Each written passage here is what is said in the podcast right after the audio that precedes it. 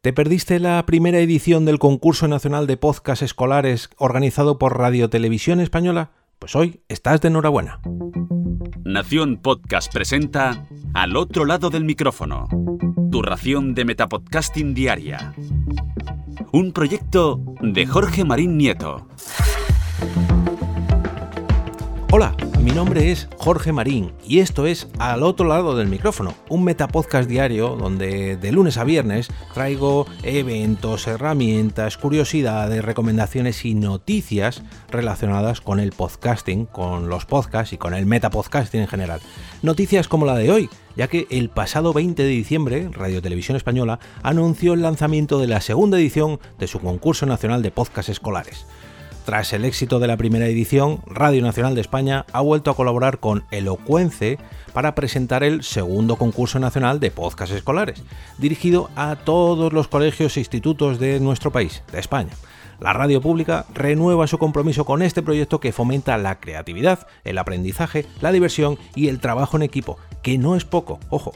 Como novedad, este año se suma una nueva categoría para jóvenes de entre 14 y 16 años y además se ha invitado a las distintas consejerías de educación para que voten por los podcasts favoritos de sus respectivas eh, comunidades o áreas. Las bases para este concurso se publicaron el pasado 24 de enero y la inscripción se abrió el 1 de febrero y finalizará el próximo 30 de abril. Los ganadores se darán a conocer al final del curso actual, o sea, el del 21-22, 2021-2022, y se otorgará un premio por cada categoría que consiste en una visita a los institutos o colegios del equipo de Radio Televisión Española a los colegios e institutos ganadores de cada categoría para la grabación o emisión de un programa de radio a nivel nacional en cada uno de estos centros. Un año de acceso a la plataforma gratuita eloquence.com y un lote de productos de Radio Televisión Española.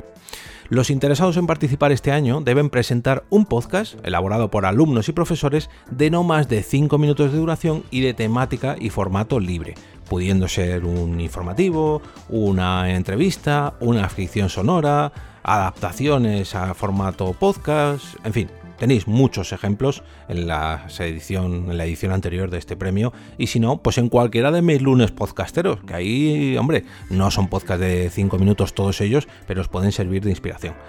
Para ello, pues solamente hay que escribir, eh, perdón, escribir un guion original utilizando de forma manual los recursos del lenguaje de la radio, pues ya sean los efectos especiales, las músicas, etcétera, etcétera, y grabarlo con la mayor calidad de audio posible. La aceptación de las bases se hará enviando un email a concursopodcastescolar.rtve.es y registrándose previamente, y esto es imprescindible, en la plataforma Eloquence, Eloquence, escrito con Z al final, .es. En el momento del registro, Eloquence o Eloquence habilitará al centro escolar un espacio dentro del canal del concurso para que se suba allí el podcast, que será visible en menos de 24 horas. De todas formas, en las notas del episodio de hoy os voy a dejar un enlace a las bases del concurso que precisamente están en la web de Eloquence, donde también deben inscribirse los interesados. Por otro lado, también os voy a dejar un enlace con la presentación de esta segunda edición del concurso nacional de podcast organizado por Radio Televisión Española que realizaron precisamente allí, en la Radio Televisión Española, y bueno, lo podéis disfrutar en formato audio y en formato vídeo también. Por cierto, algo que seguro le vendrá muy pero que muy bien a todos los participantes de este segundo concurso nacional de podcast escolares de Radio Nacionales de España.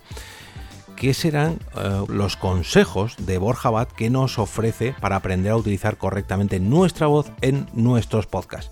Si entráis en oyesvoces.com barra otro lado podéis disfrutar de 5 consejos que no hacer en vuestros podcasts. Ojo, estos consejos seguro que os sirven de ayuda para darle una vuelta de tuerca más a vuestro podcast y crecer de esta manera como podcaster, sabiendo algo que no debéis hacer, que tenéis que evitar hacer en cada grabación. De todas formas, para ponerlo un poquito más fácil, os voy a dejar también un enlace en las notas del episodio junto a las bases del concurso y junto a la presentación del concurso para que no se os escape nada de nada y podéis disfrutar completamente gratis de estos 5 tips o 5 consejos.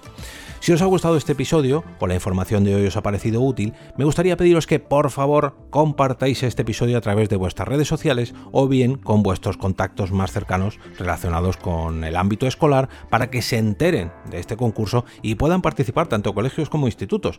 Por favor, hay que motivar la participación para que llenemos las aulas de, toda España de posibles oyentes de podcast o mejor aún, de futuros podcasters. Y ahora me despido y como cada día regreso a ese sitio donde estáis vosotros ahora mismo, al otro lado del micrófono.